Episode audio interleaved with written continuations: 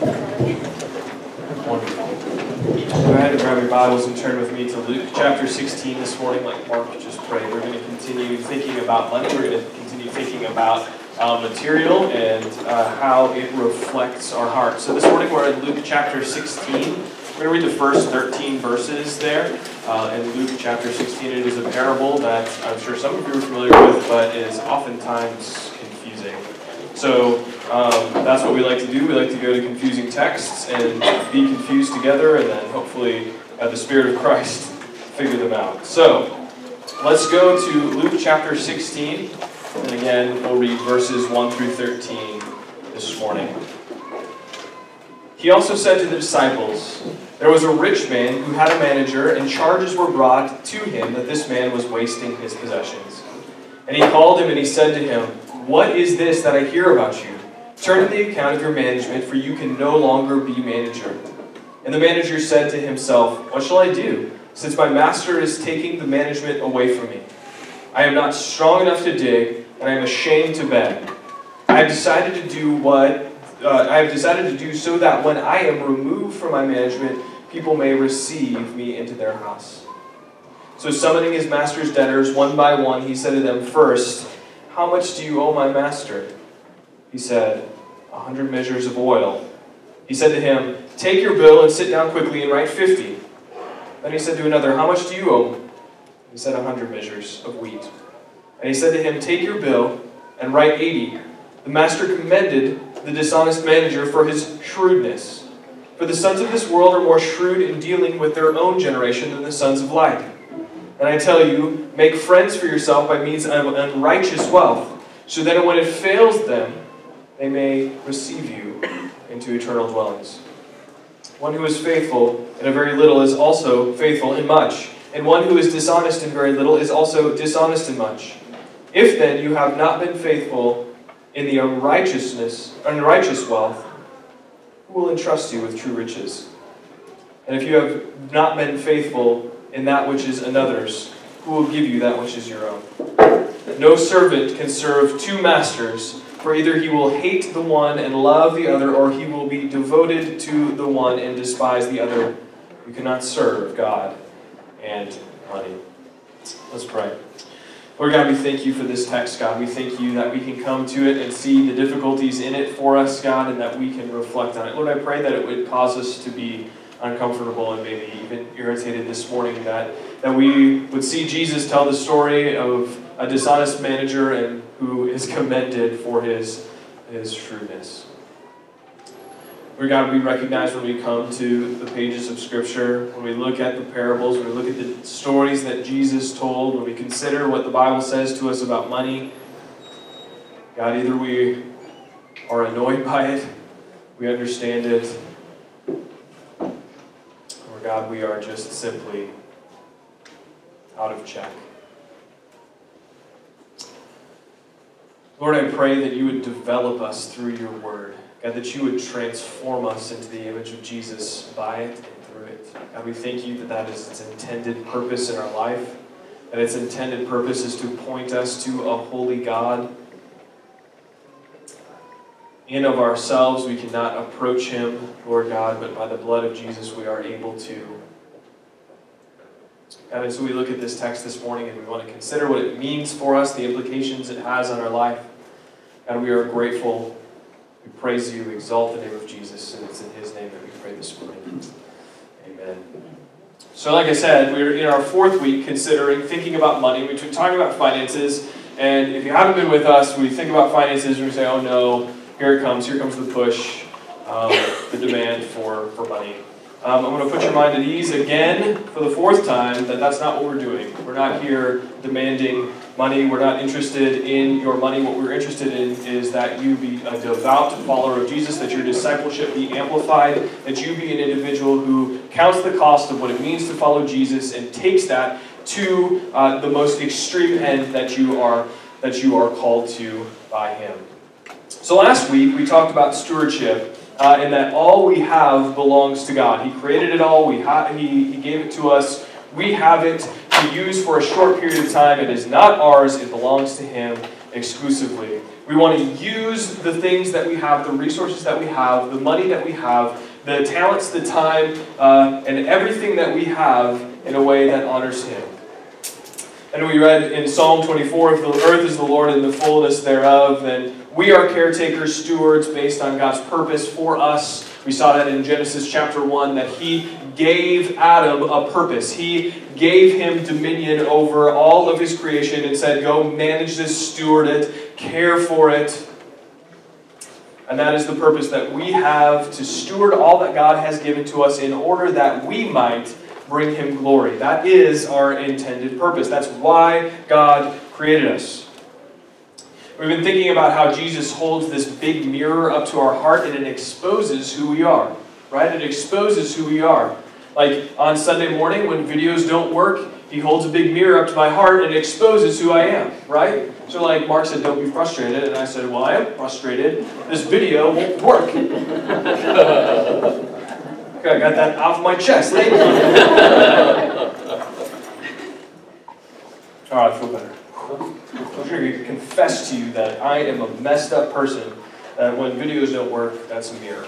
So, Jesus holds a big mirror up to our heart, and there is no clearer mirror, clearer mirror for us than the mirror of finances, of money.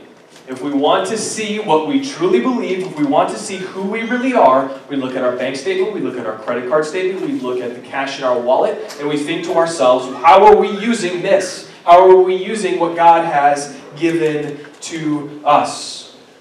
And so the question then becomes if Jesus says in Matthew chapter 6 verse 21 where your treasure is there your heart is. Also are you moving toward your treasure? If your treasure is in heaven then as time moves on as time ticks on you are getting closer to your treasure if your treasure is in heaven. If your treasure is here on earth where moth and rust destroy where thieves break in and steal, then you are, as time moves on, moving away from your treasure. And if you are moving away from tre- your treasure, then you have reason to despair. Good question out of that, like just practically, are you withholding and stingy as an individual, despite the fact that God has generously and freely given you all things? We looked at Romans 8:32 in week 2 of this study and we talked about the fact that God has given us all things necessary for salvation. So if God has been so generous for to, towards us, then why and on earth would we be withholding? Why on earth would we be stingy? He has not withheld anything, including his own son. So, the relationship of all that we've talked about, in the first week we talked about the treasure that Jesus talked about. In the second week we talked about generosity. Last week we talked about stewardship. So, if I could sum everything up that we talked about in sort of one sentence, I would say this How you use money indicates the position of your heart, that mirror concept, right? How you use money indicates the position of your heart by working out the truth of the gospel in faithful management and generosity of all that you have been given. Let me read that again. How you use money indicates the position of your heart by working out the truth of the gospel in faithful management and generosity of all that you have been given. The truth of the gospel is that God has been generous with you that God has, if you are in Christ, given you all things. Not all physical things, but all things pertaining to your salvation. All things that are necessary for you to enter into His presence for eternity has been given to you freely. Amen. There is nothing that can separate you from the love of Christ. There is nothing that can, can take that away from you. Nothing can pluck you out of His hand.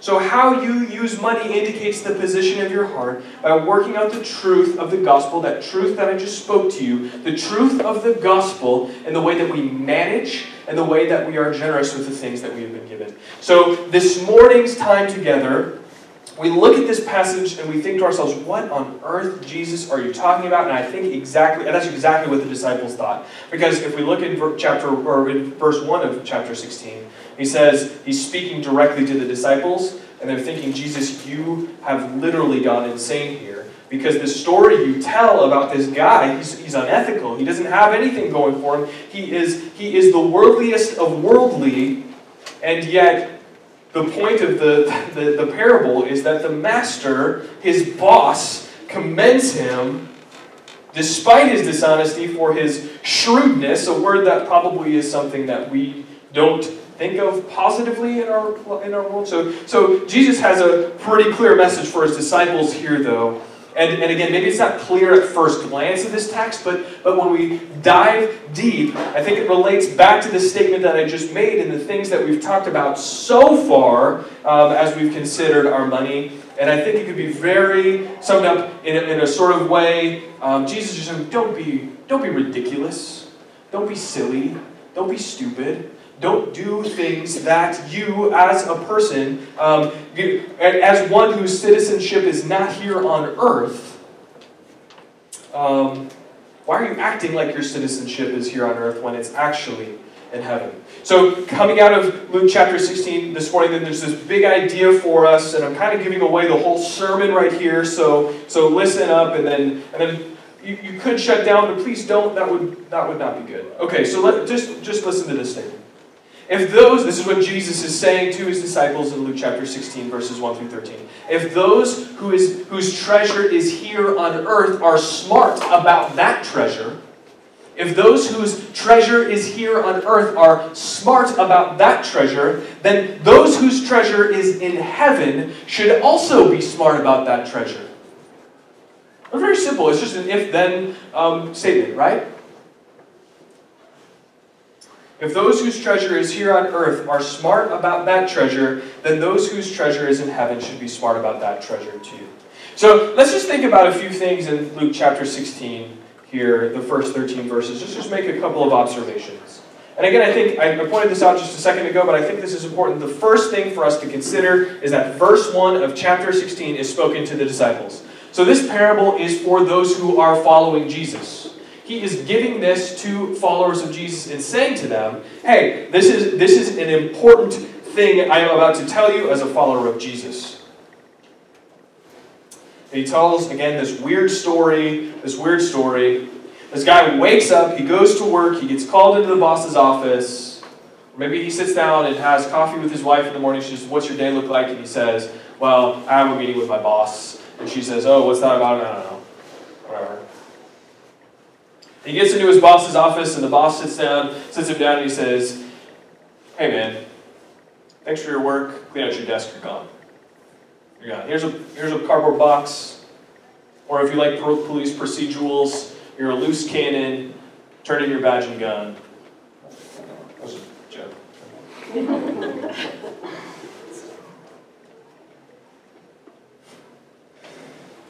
so ultimately, the reason he's let go is because he's been mishandling his master's funds, right?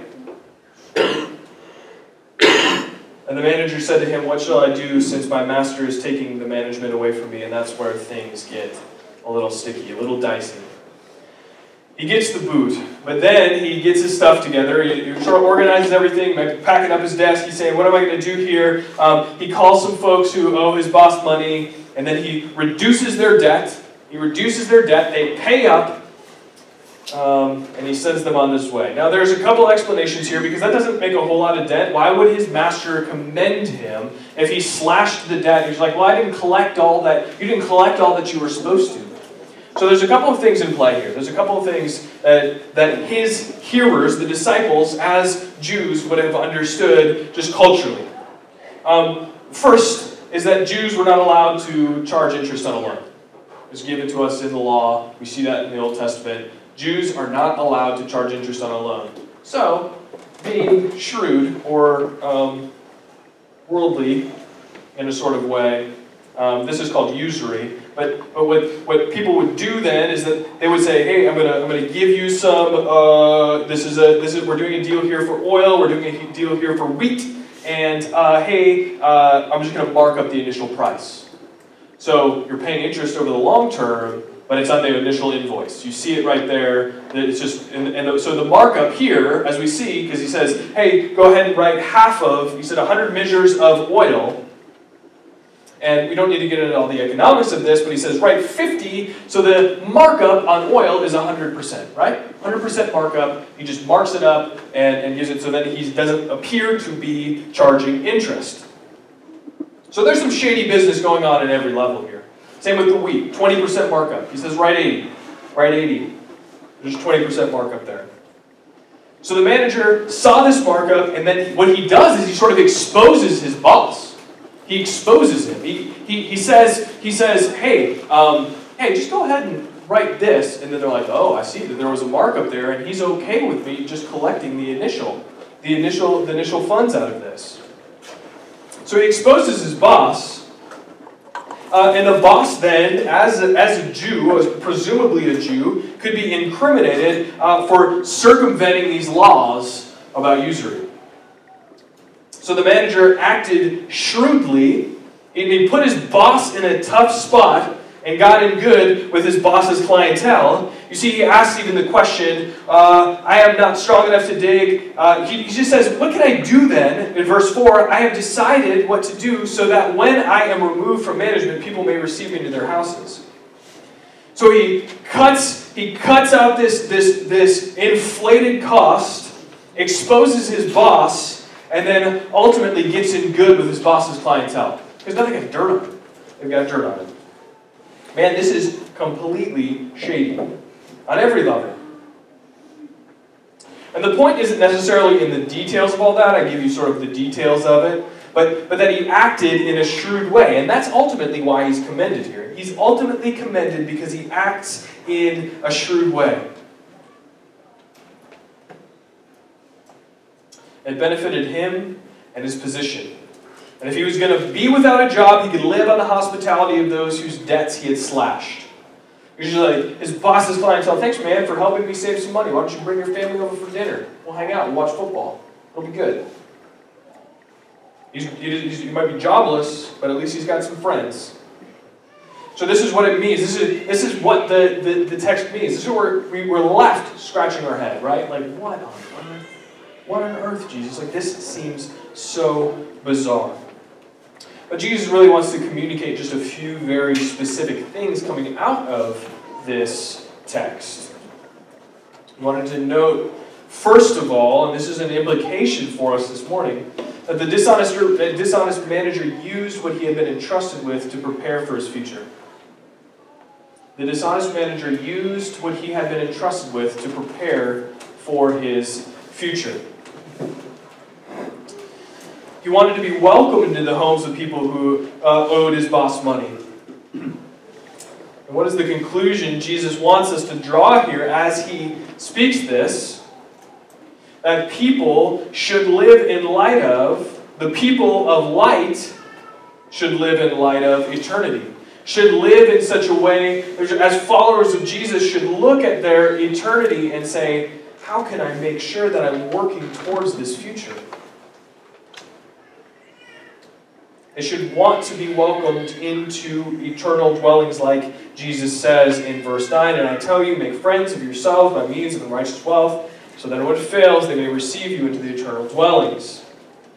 Um, D.A. Carson, a, a pretty prominent modern theologian, writes this The idea is not that we can buy heaven, but that it is, it is unimaginably irresponsible not to plan for our home when even the people of this world know how to prepare for their future homes. So Jesus is saying, Jesus is saying this is kind of like our second implication. He's saying, look at these worldly people, look at this dishonest manager, look at the people of this world. Their treasure is here on earth. Their treasure is here on earth, and they're really good at working towards it. They're really good at working towards it. We learn from that? What can we learn from that?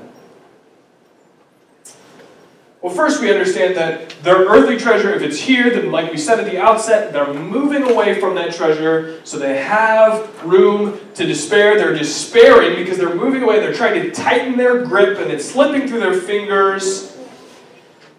I've never done this before, but I'm, I love Star Wars, so I'm going to quote Star Wars here right before the Empire destroys Princess Leia's home planet of Alderaan, with the first Death Star in Star Wars A New Hope. She says to the Grand Moff Tarkin, the more you tighten your grip, the more star systems will slip through your fingers. And she says it in a British accent before she switches, so there's a piece of trivia for you.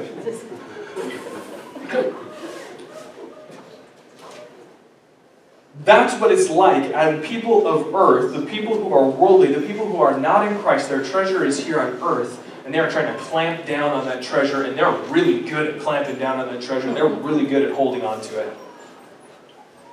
The sons of this world are always concocting ways this is the, the terminology, right? In verse 8, halfway through verse 8, for the sons of this world are more shrewd in dealing with their own generation than the sons of light. And what Jesus is saying is the sons of this world are always concocting ways to tighten their grip on earthly treasure, and in many ways are incredibly shrewd about it, despite the fact that they're, it's all going to burn up and it's all going to blow away. Let me give you a couple of examples of earthly, worldly shrewdness. Um, Pele, Pele thought to be like maybe the greatest soccer player of all of all time. Um, in 1970, he was paid $120,000 to tie his shoes before a before a match in the World Cup. Um, this is I, just read this. This is from Business Insider. Hans Henningsen, a representative for Puma, approached Pele before the 1970 World Cup. Before the opening of the final match, Pele was asked officials for a moment to tie his shoes before beginning the play. All of the world watched, all of the world watched as Pele got down on his knee and he tied his Puma sneakers, and everyone saw that he was wearing Puma sneakers, and they launched into the forefront of sneaker wars in the 70s. They were selling tons of sneakers because of that one thing. This Hans Henningsen guy, that guy deserves a medal. He just said, he said, hey, what am I going to do? I'm going to I'm to go up to him and say, here's $120,000. We're going to make millions based on this one thing, this small snippet of exposure. That's shrewdness. Many of you know this one. Henry Ford, in, in, when he began his assembly line and all that stuff was happening, he, he began to pay his employees, his workers on the assembly line, double of what they could get anywhere else. He paid them double. He was like, how could he do that? Well, he could do it because, well, and then he also, he cut, he slashed the workday by one hour. And by doing that, he created the middle class in America. And by creating the middle class in America, he made a way for people to afford the vehicles that he was himself making. And so he sold a ton of vehicles because he created a class. If it wasn't there, I'm just going to create a whole new pool of people who can afford to buy my cars. And here's, here's another one. Do we remember the, the Chilean miner situation in 2010? They were stuck down in the, in the mine. Um, I'll just read you this quote. In the midst of the Chilean mining disaster of 2010, Oakley, the sunglasses, Oakley donated 35 pairs of sunglasses to the miners before their rescue. Glasses which retail at $180 a pair. Okay. When the miners emerged from the capsule after 69 days, most were wearing the protective eyewear. Oh, Helpful. They didn't see the sun for a really long time. They come up, they've got these on. That's really philanthropic. Thank you, Oakley. Wait a second. They sent the glasses to protect their eyes from the sun after not having been exposed to the very extent for, uh, to it for a very extended period of time. CNBC reported that $41 million in equivalent advertising time between live coverage and recaps, and as a rough estimate of the audience watching around the world, was secured by the brand. Yeah, 40, that's like, that's, I think, I think like a Super Bowl commercial spot costs like a million dollars. It's 41, 41 spots during the Super Bowl. It's incredible.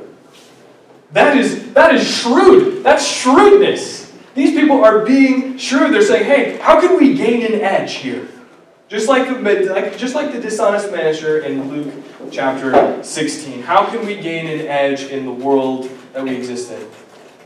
And you can't look at these stories of what happens in, in modern times and think to ourselves that Jesus is exactly right. Look at these worldly people. Their treasure is here on earth and they're really good at securing it. They're really good at working towards it.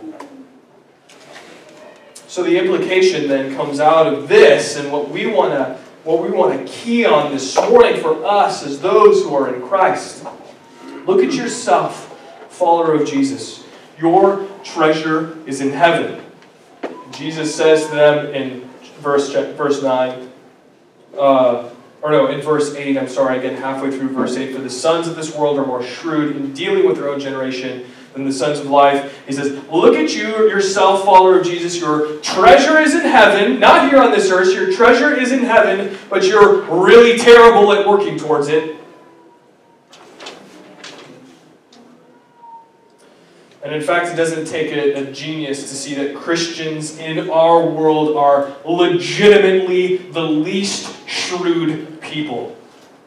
Legitimately the least shrewd people in all of the world. Many of us in this room demonstrate that we are incredibly foolish when we look at this text because we are not working towards our treasure in heaven. We are acting as those whose treasure is here on earth. We do tons of things in our everyday life that moves us, that moves our heart further and further away from our treasure rather than closer and closer to it. First of all, we neglect the Word of God. If God has given you a revelation of Himself to us so that we might know Him, we might know Him through this. That is what this is. We can know Him intimately we complain about it being hard to understand. We say, man, I don't understand this. And so we toss it on the shelf and we say we don't have enough time in our day to engage it. It collects dust. And I'm telling you, it is shrewd to do everything that you can to know God through His Word. We're working towards our treasure by spending time in God's Word. Many of us neglect community. God has chosen to preserve you through the means of others who love you and point you to the truth of the gospel. But our, we let our social anxiety rule us. We let our calendar rule us. We let our differences in personality rule us. We refuse to acknowledge that if we are in Christ, we have a common identity in Jesus. It is shrewd to do everything you can to engage with God's people, to be pushed to know God more and to persevere. We neglect to give freely, even as we talked about generosity. God has promised to provide in your word, in His Word. He has promised to provide for all of your physical needs, everything that you need to get through your life and then he has also promised to secure eternity for you in Christ. But we hold onto our money tightly and we say, No, I'm withholding. I don't want to let this go. It is shrewd to give as freely and as generously as possible, as regularly as possible in response to God's generosity towards you. We neglect the mission God has given you an, as a, an identity as His ambassador, but we don't want to make others feel uncomfortable or we don't want to feel uncomfortable ourselves. But we think that it will make our relationships with other believers strained and awkward. It will. It is shrewd to proclaim the truth of the gospel as often as you have the opportunity. Or we neglect to love our neighbor. God has shown us incredible mercy in Jesus, plucking us out of death and moving us into life, calling us just like Jesus called to Lazarus, come forth. We elevate tasks above people and walk on the other side of the road. So we've got somewhere to go, something to do. It is shrewd to show mercy in the same way you have been shown mercy. And ultimately, what this all boils down to is the fact that we, as those whose treasure is in heaven, but living like treasure is here on earth, we neglect to glorify God because He has created us for the purpose to bring Him glory by having dominion over all that He has created. But because of our sin, we are incapable of doing that what we are created for. But God sent Jesus to recover our ability to glorify God this is what it means for those of us who are outside of Christ to then be brought into the family of God. Beforehand, you are incapable of bringing God glory in any capacity at all in your daily life. But God sent Jesus so that you might recover that ability to bring God glory. We trust Him because now we can achieve our purpose. Again, there's so much hand wringing that goes on in the Christian community. We read pages, so much ink has been spilt over the fact of what is my purpose? Who am I? Purpose driven that. Whatever, whatever. Your purpose is clear. It is to bring God glory and to enjoy Him only. We fail to bring God glory when we refuse to acknowledge Him in our daily life. We fail to bring Him glory by finding satisfaction in things other than Him. We fail to bring glory to God when we worry. We fail to bring God glory when we ignore His commands. We fail to bring Him glory when we ignore His promises.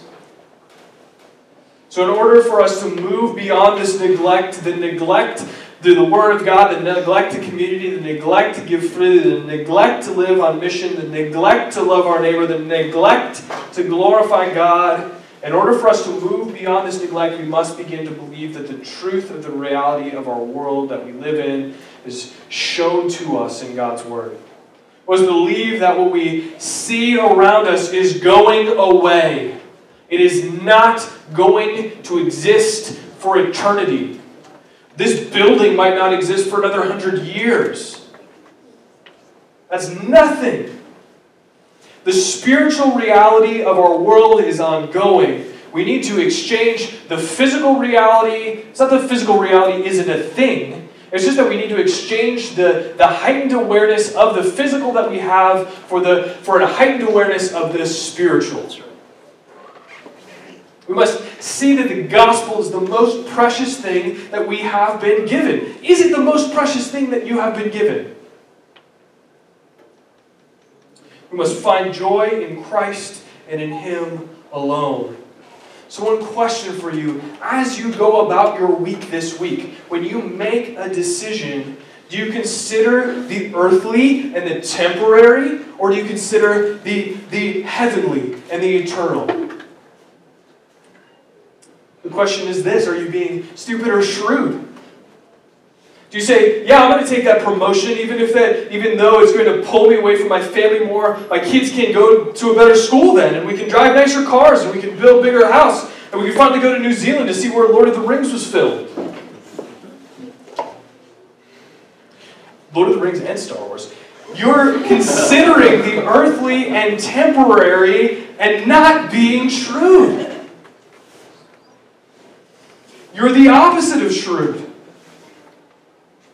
You say, Yeah, I'm going to load my calendar to the brim. Every night of the week is going to be jam packed. My weekends are going to be dedicated to leaving town every single week. Sure, I won't be able to connect with the local church or diligently spend time in God's Word or point my family to Jesus, but that's fine. So, one thing that we deal with here, I think, and, and I, maybe it's just cultural, maybe it's everywhere. I don't know. I, I don't know. But people are commitment nervous, right? They feel nervous about committing to something. Some of us are just really apprehensive about being connected to this body. If we're small, that's fine. You can know everybody, it's great. But we still feel uh, nervous about being connected here. And really, I'm here to say that that's not okay. It's not okay. And some of us make commitments, we put things down on our calendar, we're just downright unfaithful. I'm guilty of it. Everyone's guilty of this. And as those who are created in the image of a faithful God, He gives us all of His promises, and He's faithful to keep all of those. As those of, those of us who, as those who are created in the image of a faithful God, we ought to seek to be faithful to everything that we set our minds to. And I think part of the problem is that we're just loaded down so much, we're so busy that we can't be faithful to any of them. We do a million things and we do none of them well. This is just who we are. These are just like American. This is just fundamentally American to do so many things, to be stretched so thin, and then not to do any of them well. And that might not be you. You might have a high capacity for things. But I think that's an admonition to us all that we need to just sit down, look, reflect at our calendar, and say, hey, what's going on here? How many things am I doing, and am I doing any of them well? If this goes on for, if I push this out for a couple of months, is it going to break me?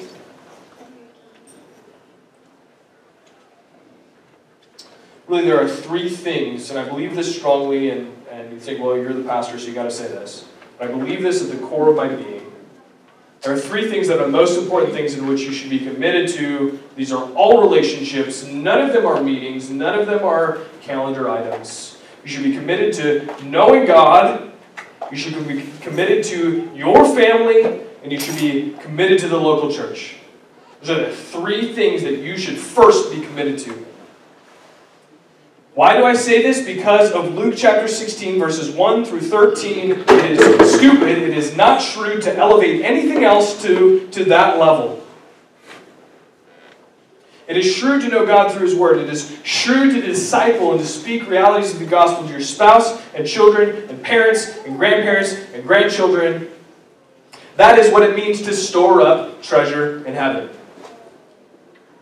It is shrewd to invest your time. It is shrewd to invest your talent. It is shrewd to invest your money in the local church. It is stupid to ignore God's revelation to yourself. It is stupid to elevate activities, events, programs, work, comfort, leisure over intentional gospel centered time as a family. It is ridiculous to treat the church as a vending machine to take from but never to give back, to ignore the mission of the local church to make disciples. It is not completed without a thorough and consistent investment. So, the admonition then coming out of this this morning is this let's press one another to be shrewd. Let's think about the fact that our spiritual reality and the heavenly treasure that we have is far greater than anything that we have here on earth. And consider that treasure first. To invest and enjoy all that God is for us in Jesus. Not to invest and enjoy uh, everything that we have here physically, but to invest and enjoy all that God is for us in Jesus. If all this is taken away, are we broken because we invest in earthly things, or are we brought joy because our treasure is in heaven first? And investing in the local church as we seek to carry out the mission to make disciples If Jesus says in Matthew chapter 28, verses 18 and 20, or 18 through uh, 20, yes, he says, Go, therefore. But before he says, Go, therefore, he says, All authority in heaven and earth has been given to me. Again, we wring our hands because that truth seems so far away. But Jesus said that first. And then he gives us a purpose, he gives us our mission. So this morning, then, as we move out of this, just consider for yourself this week, just consider the question when you're making a decision, any decision, should I get coffee? Should I drink tea? Should I, I don't know. Should I get this job or not? Whatever, whatever decision it is that you're making. When making a decision, do you consider the earthly and temporary the heavenly eternal. Let's move as a body away from this. Let's move away from looking at ourselves and, and saying our treasure's in heaven, but we're really bad at working towards it. Let's be really good at working towards it. The fact of the matter is this, too that no matter how long we spend here on this earth, we will never get there. We will never get there. We as a people are incapable of being shrewd, and so we look to Christ. If we look, if we consider the fact that Jesus came to earth, God came to earth, took on human flesh, lived a life that was perfect, died a death that was undeserved, was put into the ground, rose again, ascended into heaven, is ruling and reigning at the Father's right hand. We consider like the first half of all of that seems stupid from a worldly perspective. It seems really stupid. Why would God do that? Why would God do that? It is shrewd for God to do that because of eternity, because He is working, He's orchestrating all things to bring Himself glory. That's right. It is foolishness to those who are perishing it is a stumbling block. And so when we are not shrewd, when we do not work towards our heavenly treasure, but work towards our earthly treasure, we understand that we can look to Christ, who did this perfectly, and who never for once questioned it.